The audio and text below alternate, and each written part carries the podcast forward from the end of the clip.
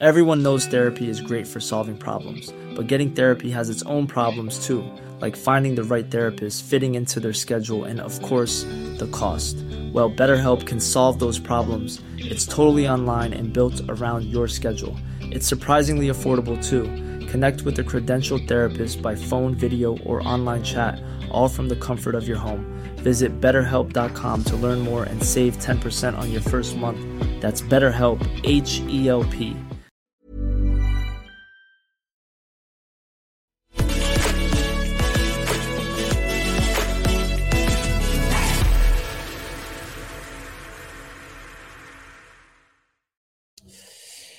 often say that democracy is a precious thing, that our rights and freedoms were not given to us as acts of generosity or goodwill by those with power, but won through the struggle and sacrifice of people throughout history. Now, the reason it's important to talk about this is let me talk about our rights and freedoms and how they were won. Because the, we, we don't talk about that enough. And the, the problem with not talking about them enough is we forget how they're won in the first place. And that makes it easier for our rights and freedoms to re- be repealed, often silently by those with power. Now, the Conservative government has waged a ceaseless war against our rights and freedoms. They've introduced legislation which has repealed the right to protest in this country. You might expect that from an authoritarian government. You might expect that from authoritarian conservative government when Suella Braverman, after all, is the Home Secretary. What you might simply take for granted is that if the Labour Party has the ability to stop an authoritarian conservative government introducing a tax on a right to protest, then they may actually use that power. I'm afraid to say that's not what happened.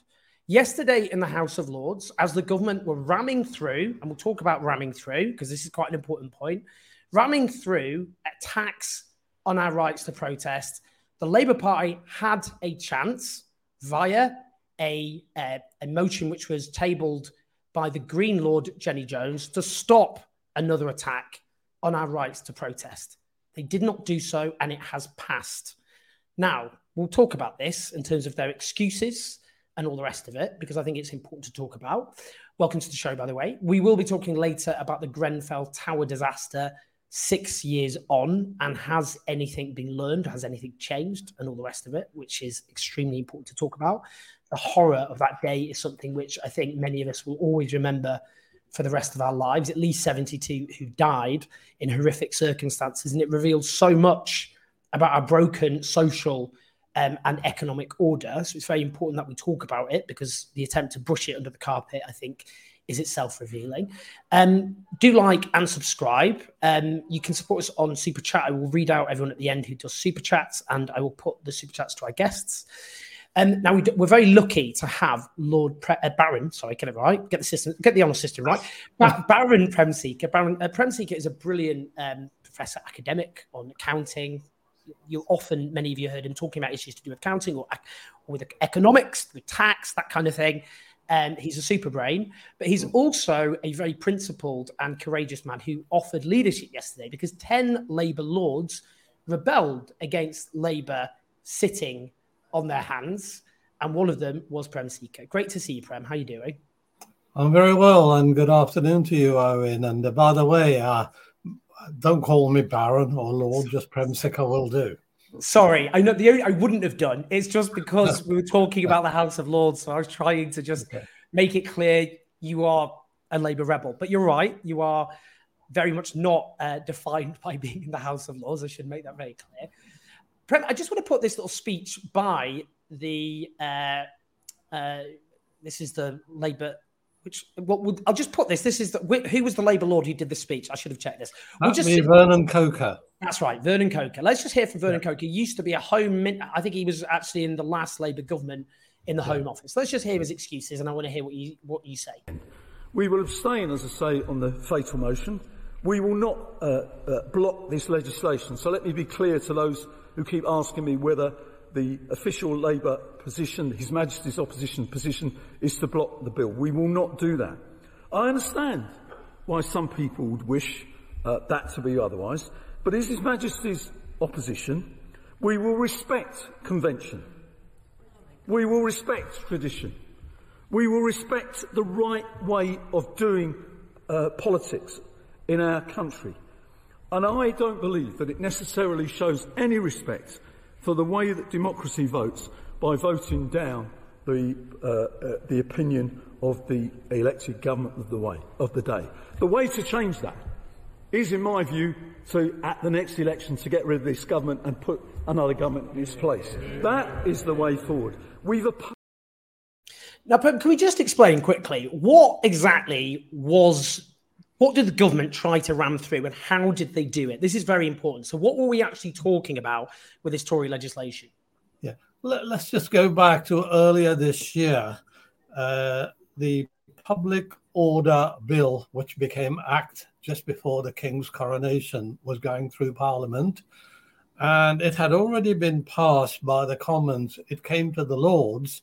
And at that point, the government decided to bring, uh, bring an amendment and that is the amendment, which is really the contentious issue here, which again they brought back in a different way yesterday. They brought that amendment to the Lords and it was defeated.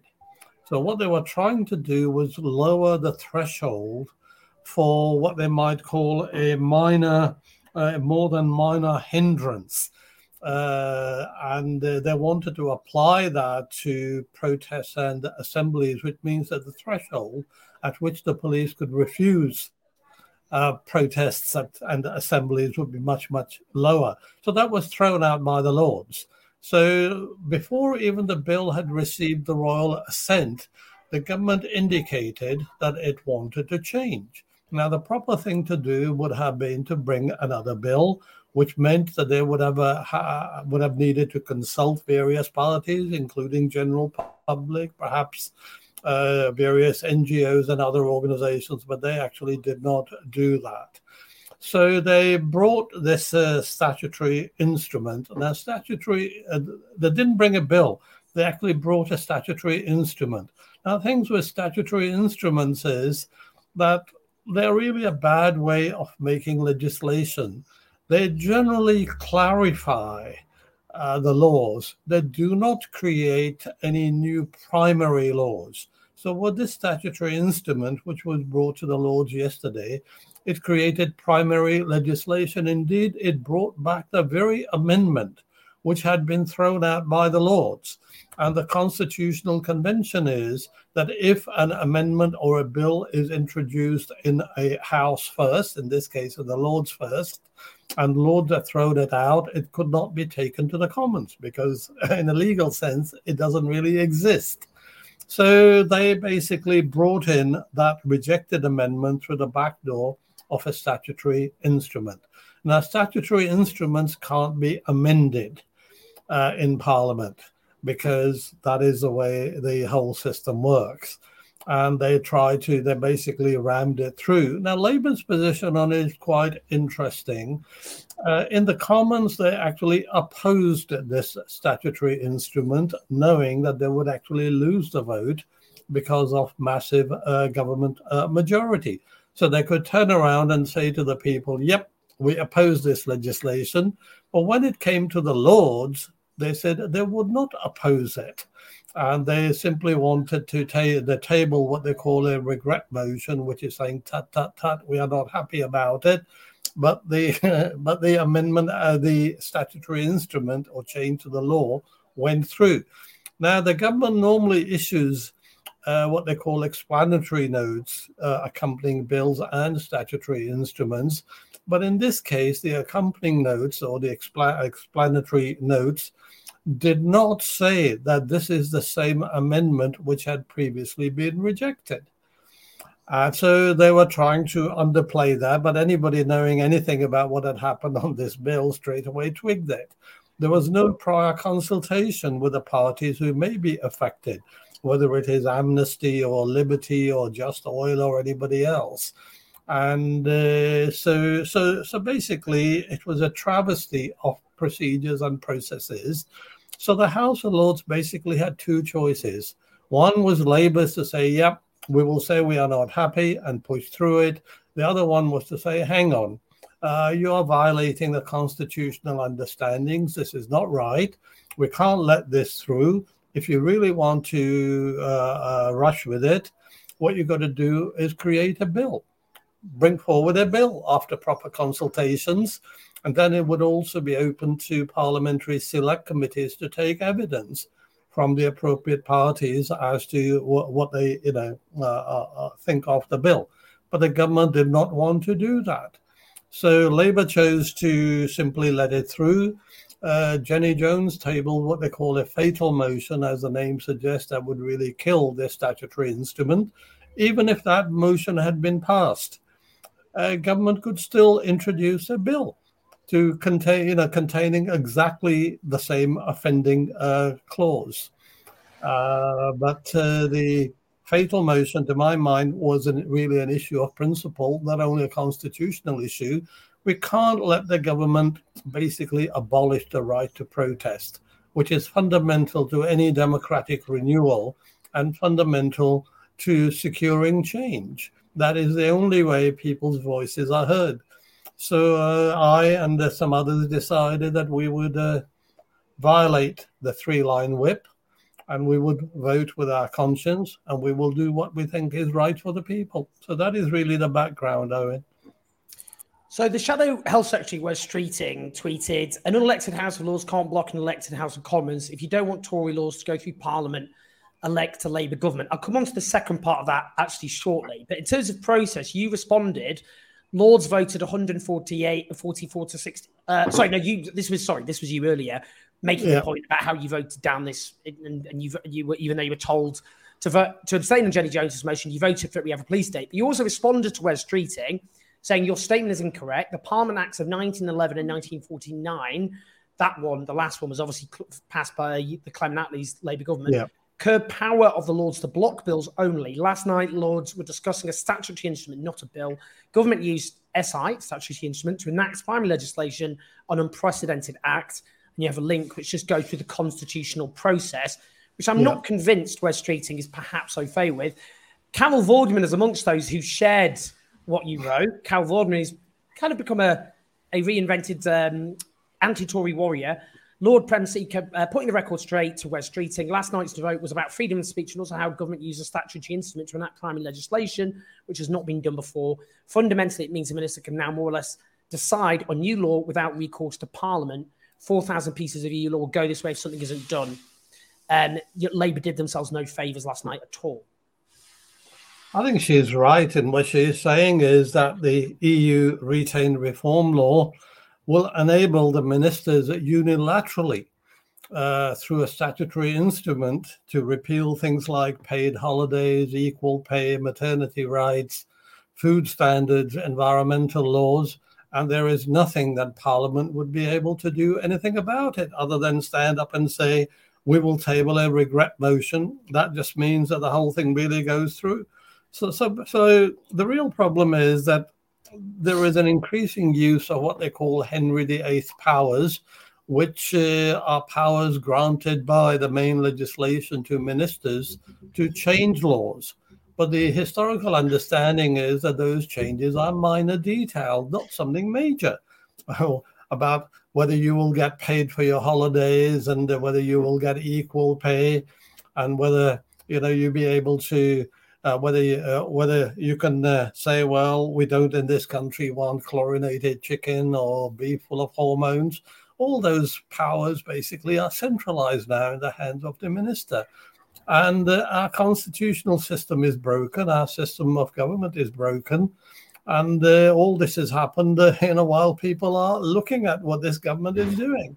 So our parliamentary system is not really working very well. I mean, the, the, second part, which is what I was going to object to as well, of what Wes Streeting wrote, which is if you don't like these Tory laws, then you need a Labour government elected in the House of Commons. I mean, the problem with that logic or that argument is Labour haven't committed to repealing this law. In fact, Keir Starmer publicly said that they wouldn't be repealing this law. So it's not exactly as though, well, you might be gutted that we didn't stop this in the House of Lords. Here's our reason why democratic pre- supremacy of the House of Commons over the House of Lords. But don't you worry, if you elect us, we'll simply fix the problem. But they're not committed to doing that. So, what actually happened last night, as things stand, was a last ditched attempt to save rights and freedoms which neither of the main parties is committing to retaining. That's the problem. Yeah, I think you're right. And that is a matter of concern. Whether Labour's reluctance is permanent or temporary, a bit like Keir Starmer's leadership pledges, uh, is, is hard to say. But ultimately, people have the power really to change things. All the rights that we have taken for granted so far have been won by creating pressure in the streets and uh, uh, at the grassroots. I mean, our parliamentary system generally tries to enforce a status quo. It does not really give people rights until uh, it is felt that things have got so far that they threaten the privileges of the elites. And that was the case, for example, in the struggle over women's rights, gay rights.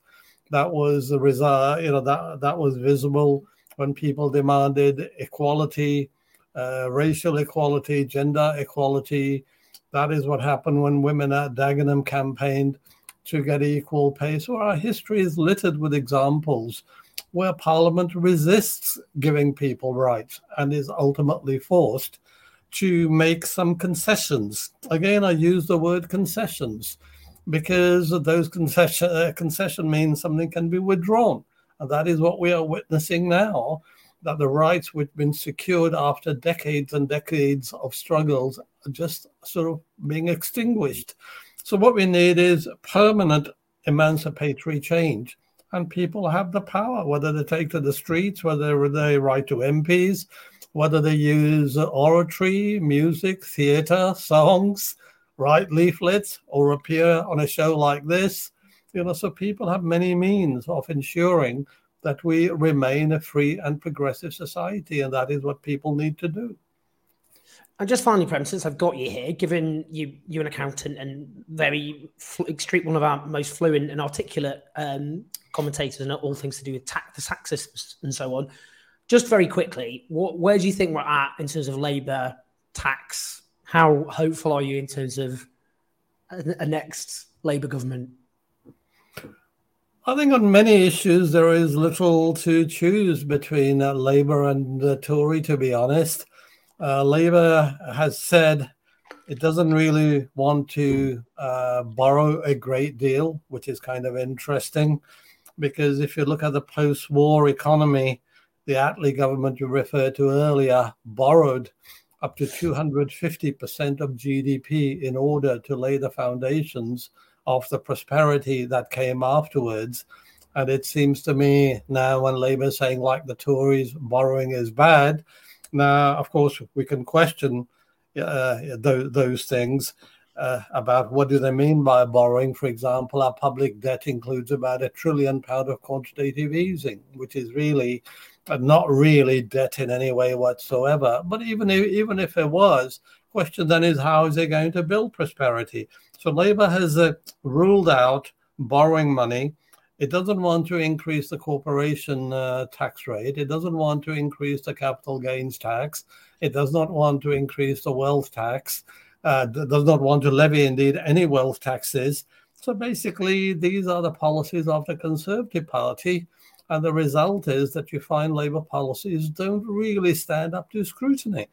Uh, you can't have 28 billion pound of a green investment if you're not going to borrow, not going to uh, raise taxes from some sections of our society. You can't redistribute uh, income and wealth uh, if you're not going to use tax as an instrument for that. So I think uh, in the last couple of weeks we've seen Labour policies have unravelled and Shadow Chancellor Rachel Reeves has said, oh, well, we didn't really mean starting with 28 billion if we come to office. It would be halfway through uh, that term in Parliament, which really means is that the claims they have made about giving the country clean energy uh, are not no longer really valid.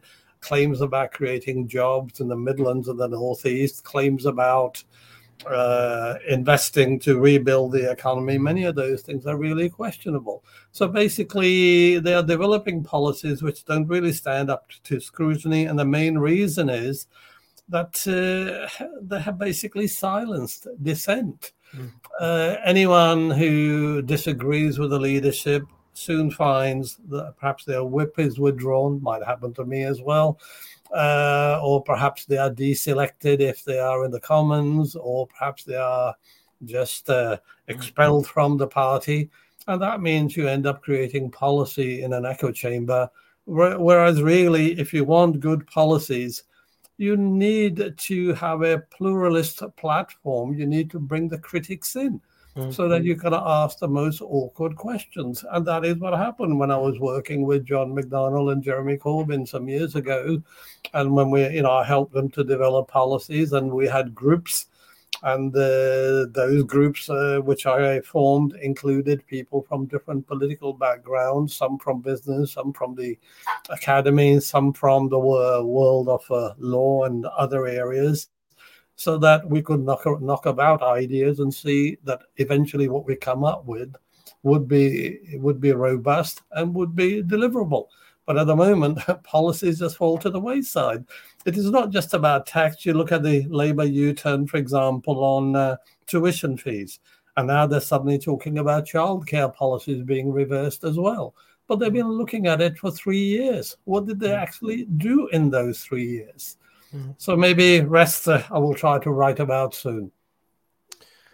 A damning uh, summary, but uh, nonetheless a fair and accurate one. Prem, I have to say, given given the fact you are one of the leading experts in the entire country on issues to tax, the fact that they're not listening to your own prescriptions, I think, is itself revealing. But honestly, such an honour to have you. Again, thank you for being one of the few Labour lords who actually stood your ground and offered leadership against Tory attacks on our rights and freedoms. And it was great to have you speak to us today. So thank you so much, and I hope to speak to you soon.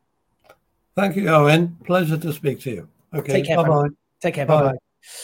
Um, great stuff there from from from Prem as always. Um, we've got um, just quickly before I talk about our next subject, uh, just some of the comments coming in. David Borato, the line between Labour and the choices of eroded. What hope is there in a Labour government?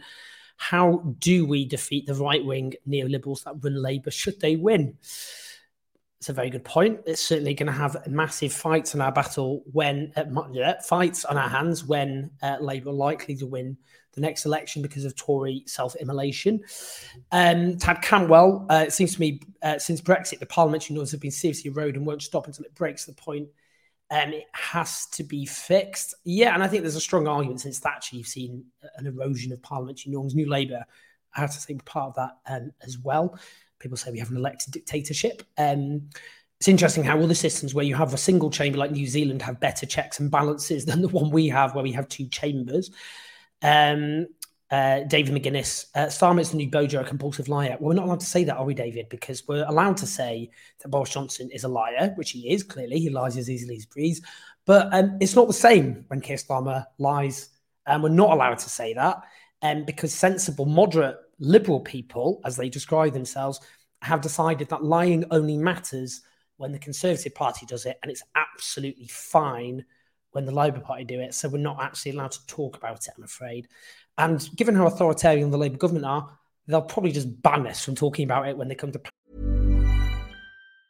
If you thought the only way to get a more defined jawline with natural looking results was through surgery, think again. Juvederm Volux XC is a non surgical injectable gel filler that improves moderate to severe loss of jawline definition and can help you achieve natural looking results with little downtime. Even better, this improved definition lasts up to one year with optimal treatment. No maintenance required. Improve jawline definition for a smooth, sculpted look with Juvederm Volux XC. For important safety information and to find a licensed specialist, visit juvederm.com. That's J U V E D E R M.com. Not for people with severe allergic reactions, allergies to lidocaine, or the proteins used in Juvederm. Common side effects include injection site redness, swelling, pain, tenderness, firmness, lumps, bumps, bruising, discoloration, or itching. There's a risk of unintentional injection into a blood vessel, which can cause vision abnormalities, blindness, stroke, temporary scabs, or scarring. Talk to a licensed specialist to find out if it's right for you. Everyone knows therapy is great for solving problems, but getting therapy has its own problems too, like finding the right therapist, fitting into their schedule, and of course, the cost. Well, BetterHelp can solve those problems. It's totally online and built around your schedule. It's surprisingly affordable too. Connect with a credentialed therapist by phone, video, or online chat, all from the comfort of your home. Visit betterhelp.com to learn more and save 10% on your first month. That's BetterHelp H E L P. Uh, anyway, anyway, that's quite enough of that. Now, I'm going to just bring in our next guest. It is now six years since that horrible day in June uh, 2017 when at least 72 people died in Grenfell Tower in West London. Overwhelmingly working class people, people of colour, often migrants.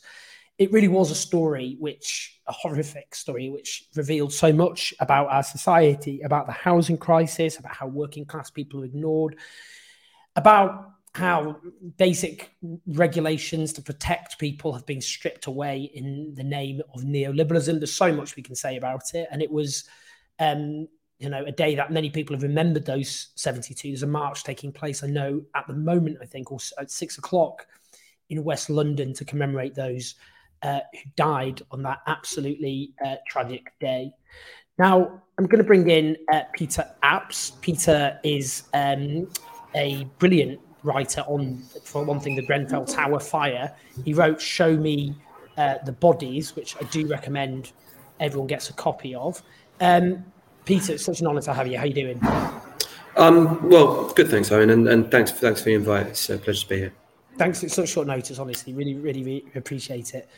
Just six years on, because you know there are lots of politicians and people of all stripes who will talk about the tragedy of Grenfell Tower and obviously the human disaster, the scale of the of, of 72 people at least that we know of who died that day. But what, just more broadly, what did that specific disaster tell us about, for example, the nature of the housing crisis in Britain because it was a very extreme and horrific example, but it said something much wider. And I just wondered if you could just, you know, what the kind of key lessons that's so important that we always remember about that.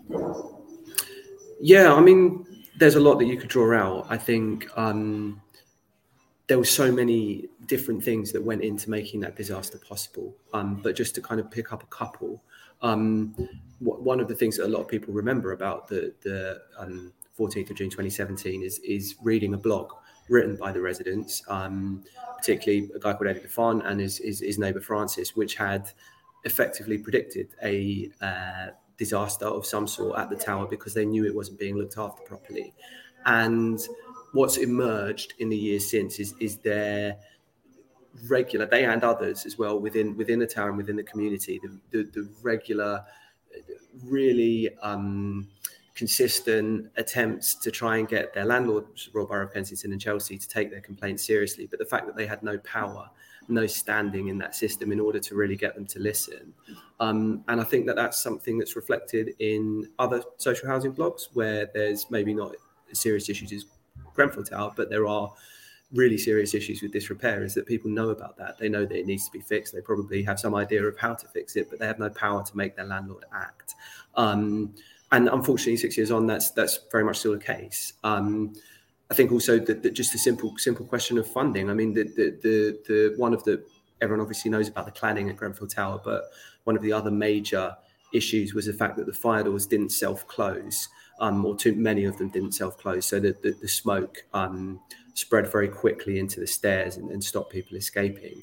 And it's, it's come out since the, the, the London Fire Brigade had warned the council that there were self-closing devices missing, not just in Grenfell, but in, in other tower blocks in, in the borough. And a program of five hundred thousand pounds, which in the context of a, a, a, borough's housing budget isn't a huge amount of money, was just deemed too expensive, and so that those repairs, even though they were always life safety critical repairs, weren't done.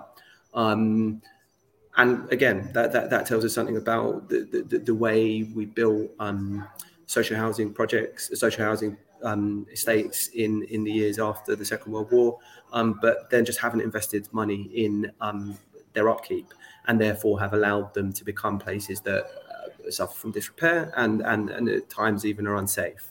Um, that's been a choice, and it's been a choice about where, where budgets go and, and, and where priorities are. Could you tell us where things are at in terms of the fam- those who survived, the survivors of Grenfell Tower, where we're at with with where many of those those survivors who obviously went through an unbelievable trauma, where where things stand six years on?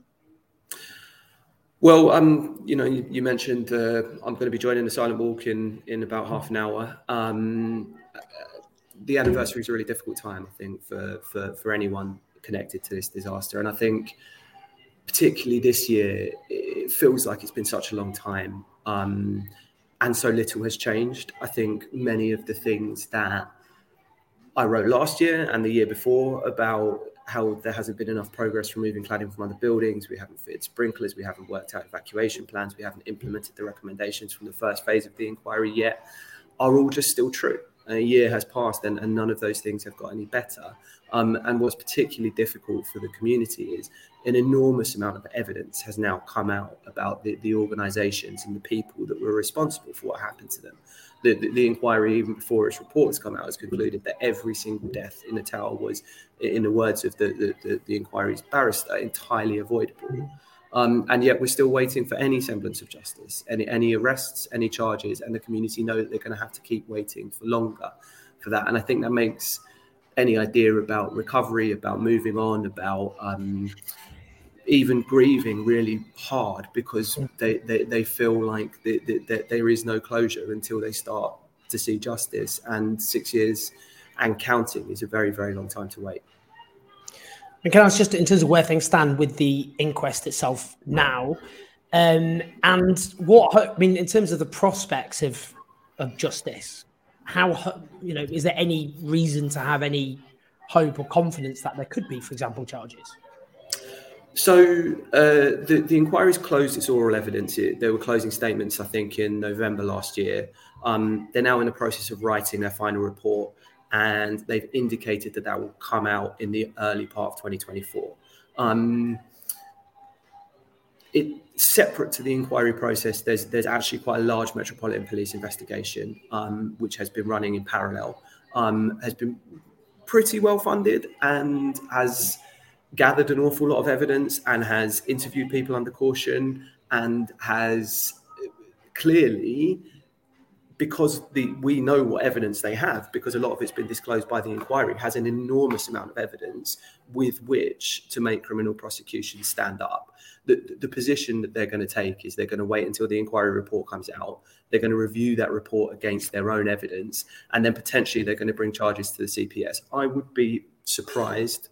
Um, I mean, devastated, but as many other people in the community would be, but I would be surprised. Um, if there weren't charges. I think the question is do you get enough people? Do you get the right people? Do you get them for the right things? And then do you are they robust enough that they um, uh, manage to stick as the kind of difficult legal process develops? Um, but I, I, I, would I, I would if if the, if nobody is charged for this, then something has gone desperately wrong because um, the, the evidence is, is is not only clear; it's it's it's in the public domain now. Um, in terms of just you know housing, I mean, you're you're you're inside housing, which is is the definitive publication when it comes to all things to do with uh, with with housing in Britain. Is there any sense of optimism of things changing in terms of where, I mean, because we have a very acute housing crisis, but in terms of the lessons of how this disaster unfolded, has there been any meaningful changes and any, any prospects of that? I mean, obviously we've got a conservative government. Do you see anything from from Labour in terms of what they're offering, which which meets some of the demands that have arisen from this disaster?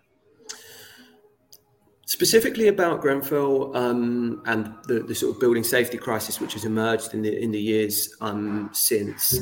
Um, there's there's there's there's bits. There are bits. It would be wrong to say that nothing's happened. Um, there, there was it was a, almost everything came with a fight. Everything came with people having to push and and and and, and argue and lobby for, for, for the small bits of change that we have seen. Um, there's been some progress getting cladding off buildings, not enough. It's not fast enough. There's still too many out there, but some buildings have had recladding work done, and that's ended up being paid for um, it, through through um, central government money in some instances. There's some some steps towards getting developers who who, who built these buildings to pay for um, pay for the work to fix them. Um, there is now, and it this took an awful long time and a lot of effort from um, bereaved and survivors to lobby for, but there is some uh, better regulation of social housing providers, and if they're if they're um, failing, they can be held to account in ways which they didn't used to, thanks to some laws which only came into force a couple of months ago. Um, but fundamentally, the, the, the, conditions which which allowed Grenfell to happen um, still exist in other buildings around the country. Um, residents still have very little um, voice, very little power, and I, I, I, don't know what the the the, the Labour Party, the the um, uh, Keir Starmer's Labour Party's position really is on building safety. Um, they made a big promise about building more social housing at the, the last party conference, but have gone quite quiet on that since. They've talked quite a lot about mortgage guarantee schemes and changes to the planning process. But when they talk about housing now, social housing doesn't seem to feature so much, and building safety certainly doesn't. Um, so I'd like I you know I saw I saw Keir Starmer and other members of the party today tweeting their um, their you know messages of goodwill towards the the, the, the community um, and people who've suffered. But I think that people would probably rather hear that they were putting money into sprinklers and they were going to get cladding off and they were going to make sure that organisations that had sold it would pay for it and that sort of thing. Um, so it's it's we'll see. I think I think it has been possible at times to put pressure on governments in order to get action and arguably that would be more true of a Labour government because of the people who vote Labour and the, the, the um, areas that they would represent, and probably have more people who are affected by these issues, and therefore they'd be more vulnerable to that pressure. Um, and that's probably the best reason to be optimistic that they might do something on it. Pete, I really appreciate you taking the time at such short notice to have a chat with us. Um, do make sure you'll get a copy of his book, uh, "Show Me the Bodies," which is extremely has been very extremely well received. Um, I know you're going to join now the vigil um, or the, the walk. It's, it's, the walk, isn't it? Um, Silent walk, yeah. Silent walk. Um, six years on. Uh, it's obviously short notice for those who aren't near West London, but that is going to be taking place to remember those uh, who who died and to make sure that the legacy of obviously a horrific tragedy is that things have to change um, and that will only come through collective pressure and again listening to the voices of those affected. But Peter, honestly, really, really appreciate it. And um, yeah, speak soon. Take care. Thanks for the invite. Cheers. Take See care. Uh, brilliant stuff, and I'm sure you know all of us remember that day. Um, that day back in June, I remember getting the notification of of what had happened and the the utter horror, um, and the way that that community was devastated and again, you know that that point about how working class people are ignored in our society because the Grenfell Tower community warned exactly what would happen. It wasn't a disaster which came out of nowhere. They warned what happened, but they were listened to because working class people are ignored and demonized and marginalized in our society. And the consequences, in part of that, were fatal. And, you know, Friedrich Engels spoke of uh, Friedrich Engels, who, of course, was um, the associate of Karl Marx, a, a writer in his own right. Um, he wrote of something called social murder, uh, which I've written about before myself, uh, quoting um, Grenfell Tower. Um, if I can just bring up, actually, see if I can quote him directly. Um, he said, if an individual injures a fellow human being and causes death, that was manslaughter. When the assailant knew in advance uh, that the injury uh, would be fatal, we call his deed murder. So why was it different? He was asking when society places working class citizens in such a position that they suffer too early an unnatural death by imposing conditions on them in which it knew death was the inevitable uh, consequence. Um, and I think that point about social murder is not something we should be afraid of talking about. Um, not just in the case of what happened there, and others would point to the pandemic um, as well. Um, anyway, look, I just want to say thanks to Prem and to Peter. Um, just want to, before I end, um, let's try and just talk about something else, shall we? Before we we we, we wrap up. Do you know? I'm going to do a little tribute to Nadine Dorries. She's hilarious. She's funny. Makes me laugh. Um, she she's just chaos. I can't dislike her. I've tried. There's something very camp about her. Uh, I think she's one of the campest mainstream politicians um, I've ever come across. Um, Nadine Dorries basically is just on the absolute rampage at the moment because she wasn't given, um, she wasn't allowed to join the House of Lords, and she's been doing a big thing about how two privileged boys uh, have prevented a working class woman from going to the House of Lords. It's somewhat aligning over Boris Johnson's own background. She keeps going on about how he's uh, a scholarship at Eton. He's from a pretty privileged background. I think we'd all um, agree. Anyway, she's now on the just on the absolute rampage. She's refusing uh, to resign her seat just to just to draw up the pain, draw out the pain uh, for the government. Um, the report into Boris Johnson um, misleading Parliament deliberately um, has been signed off by the Privileges Committee. Now, Boris Johnson's gone, oh, I'm the victim. Oh, they're all out to get me. It's a conspiracy by people who hate Brexiteers. I mean, Rishi Sunak is a Brexiteer, probably more authentic a Brexiteer than Boris Johnson, given Boris Johnson doesn't believe in anything apart from himself and wrote two columns, one supporting Remain and one supporting Leave. I've made these points before, but it's worth just repeating. Um, and the Privileges Committee, a majority of them are Conservatives. The points that it will make um, is uh, that he claimed that he'd been assured that no rules had been broken in the House of Commons, and the evidence suggests that is absolutely not the case. There was no evidence whatsoever that he was ever assured by anyone that those rules were abided by, which is um, uh, obviously self explanatory. I guess we've now got to the point where you've got a, a, range of MPs, including conservative Brexiteers on a committee, who've clearly concluded that he deliberately misled the House of Commons. Um, and you've got Boris Johnson, who's a terminal liar, whose entire career is just defined by dishonesty, wretched dishonesty. Um, but it'll be interesting to see exactly what it says, even though I think we've got the gist because he's resigned in a ma- massive huff. Because what would have happened is um, he would have had more than 10 days suspension, which would then qualify for a by election in his constituency. And he is a coward. He's a wimp, thought he'd lose. Um, so instead, to spare himself the humiliation, he resigned and then tried to frame it as a conspiracy against him by Remainers even though it is a conservative dominated um, committee um, with a conservative government uh, led by Brexiteers. And indeed, what would happen is MPs in a conservative dominated parliament would have had to vote on the findings. So, you know, there he goes. Um, it's not, I, I, doubt the last we're going to hear from Boris Johnson. The point I would just keep making is, um, I mean, you know, the, the establishment try to wash their hands of this guy. Who put him there? I mean, it's just we really do have to keep making this point. All these commentators now and politicians washing their hands of a man they put in power. They did everything they could to make him prime minister and keep him there. Um, he was the perfect representation, really, of a shameless establishment. You know, an established, you know, who just get, think they can get away with anything and do genuinely, like the bankers who plunged us into disaster, like the tax dodgers, like the rip-off landlords, like the, the poverty-paying boss. You know, society's just run of people taking the mick at the top of society who are used to everything being run in their favour. Um, brats, brat, a bratish ruling class. He's a perfect representation of them. Oh, they think he's too vulgar and all the rest of it.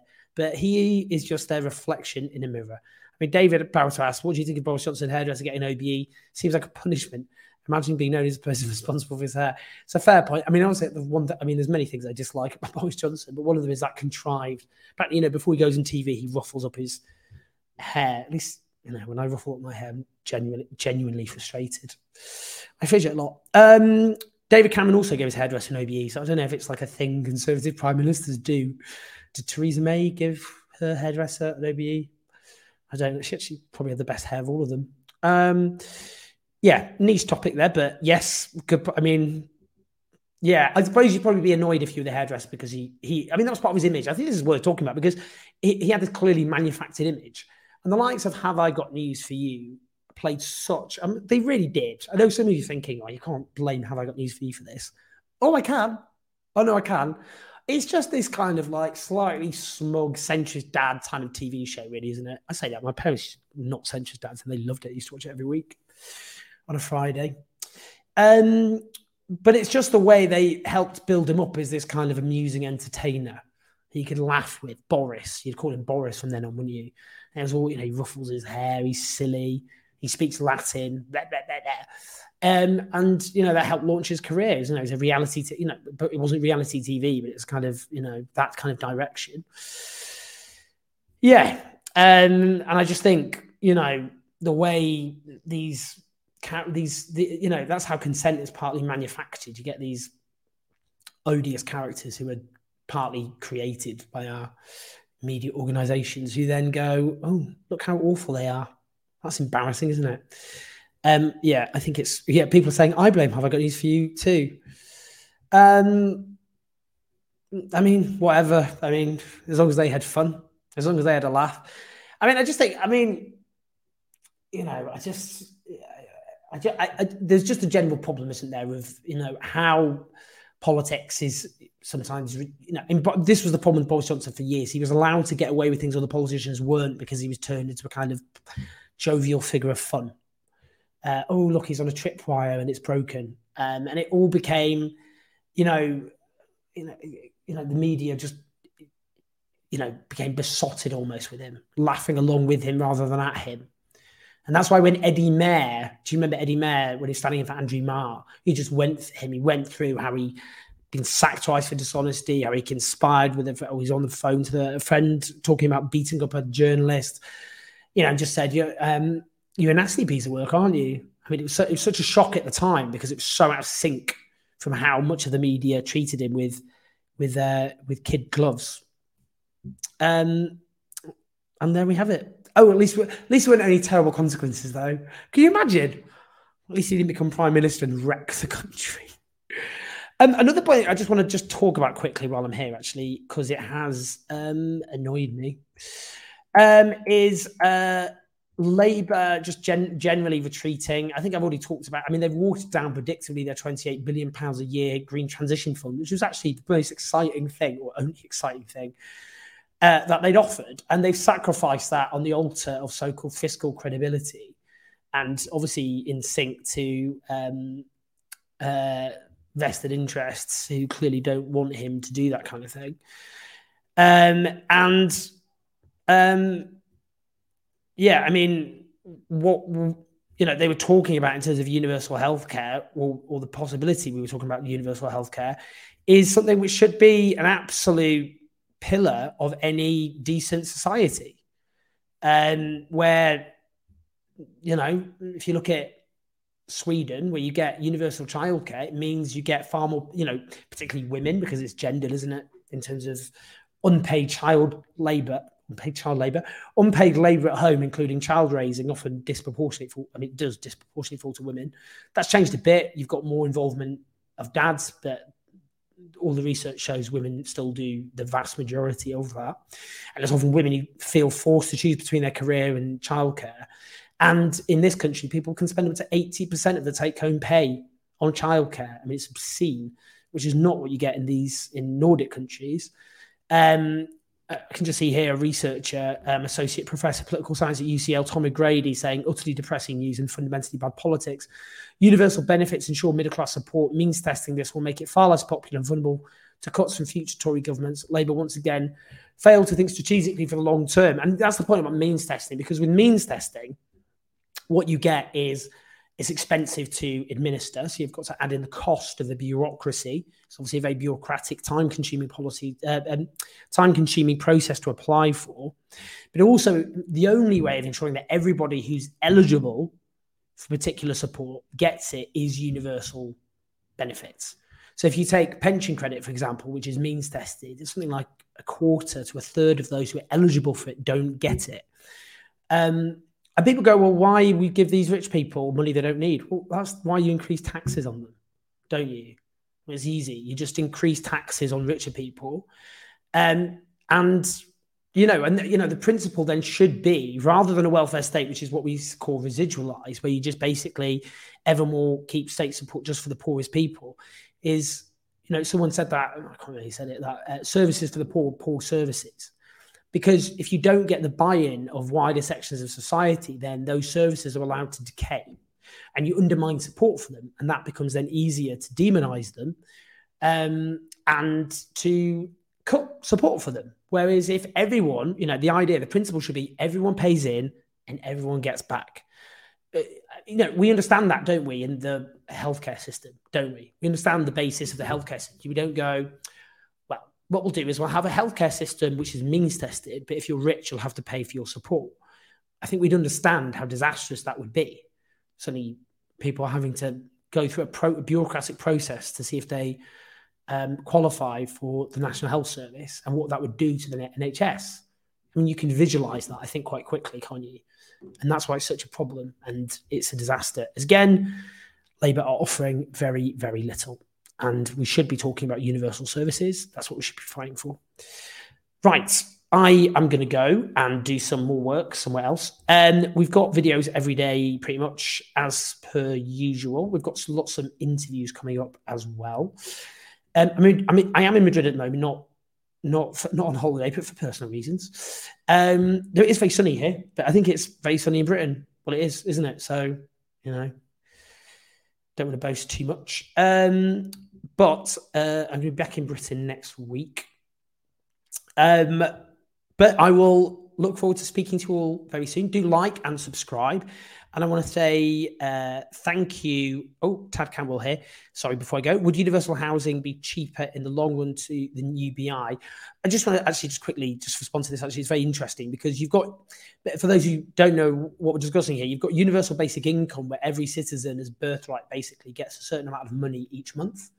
There's been a there's, there's a pilot testing that in Britain at the moment actually, and then you have the idea of universal services instead, where, every, where you get this kind of um, you could get, for example, universal free broadband. That's one. So you just have that as you, you say with broadband you need as a citizen. You can't function in modern society without internet. Um, and therefore you just provide it for free. And obviously you support it through general taxation and you just make sure that richer people pay more money. Um, and there's an argument for providing, um, I mean, one would be to start by you provide um, a certain amount of public housing for free, um, which I'm sympathetic to. Um, and then you don't um, have a lot, you know, a chunk of society who are struggling paying rent. Um, yeah, so there's lots of ideas of services of, I mean, you could provide instead of universal basic income. So rather than cash in hand, cash, you get services in kind. Anyway, it's very interesting. Yes, so I just want to say thank you to uh, to David McGuinness, David Baratta, and Tad Cantwell, as ever. Brilliant stuff. And um, I will be back uh, tomorrow with a video. Um, and we will be live again. I know we're just building this up again. We've only started doing the live shows again um, because of general chaos, which we're doing every Wednesday at five o'clock, which I'm sticking to. So we will rebuild this. So I'll be back next Wednesday at five o'clock. Um, do listen to us on podcast as well. Don't forget that. Do like and subscribe. And if you press subscribe, click on the notification bell so you get um, videos as and when. All right, guys. Lots of love. See you in a bit.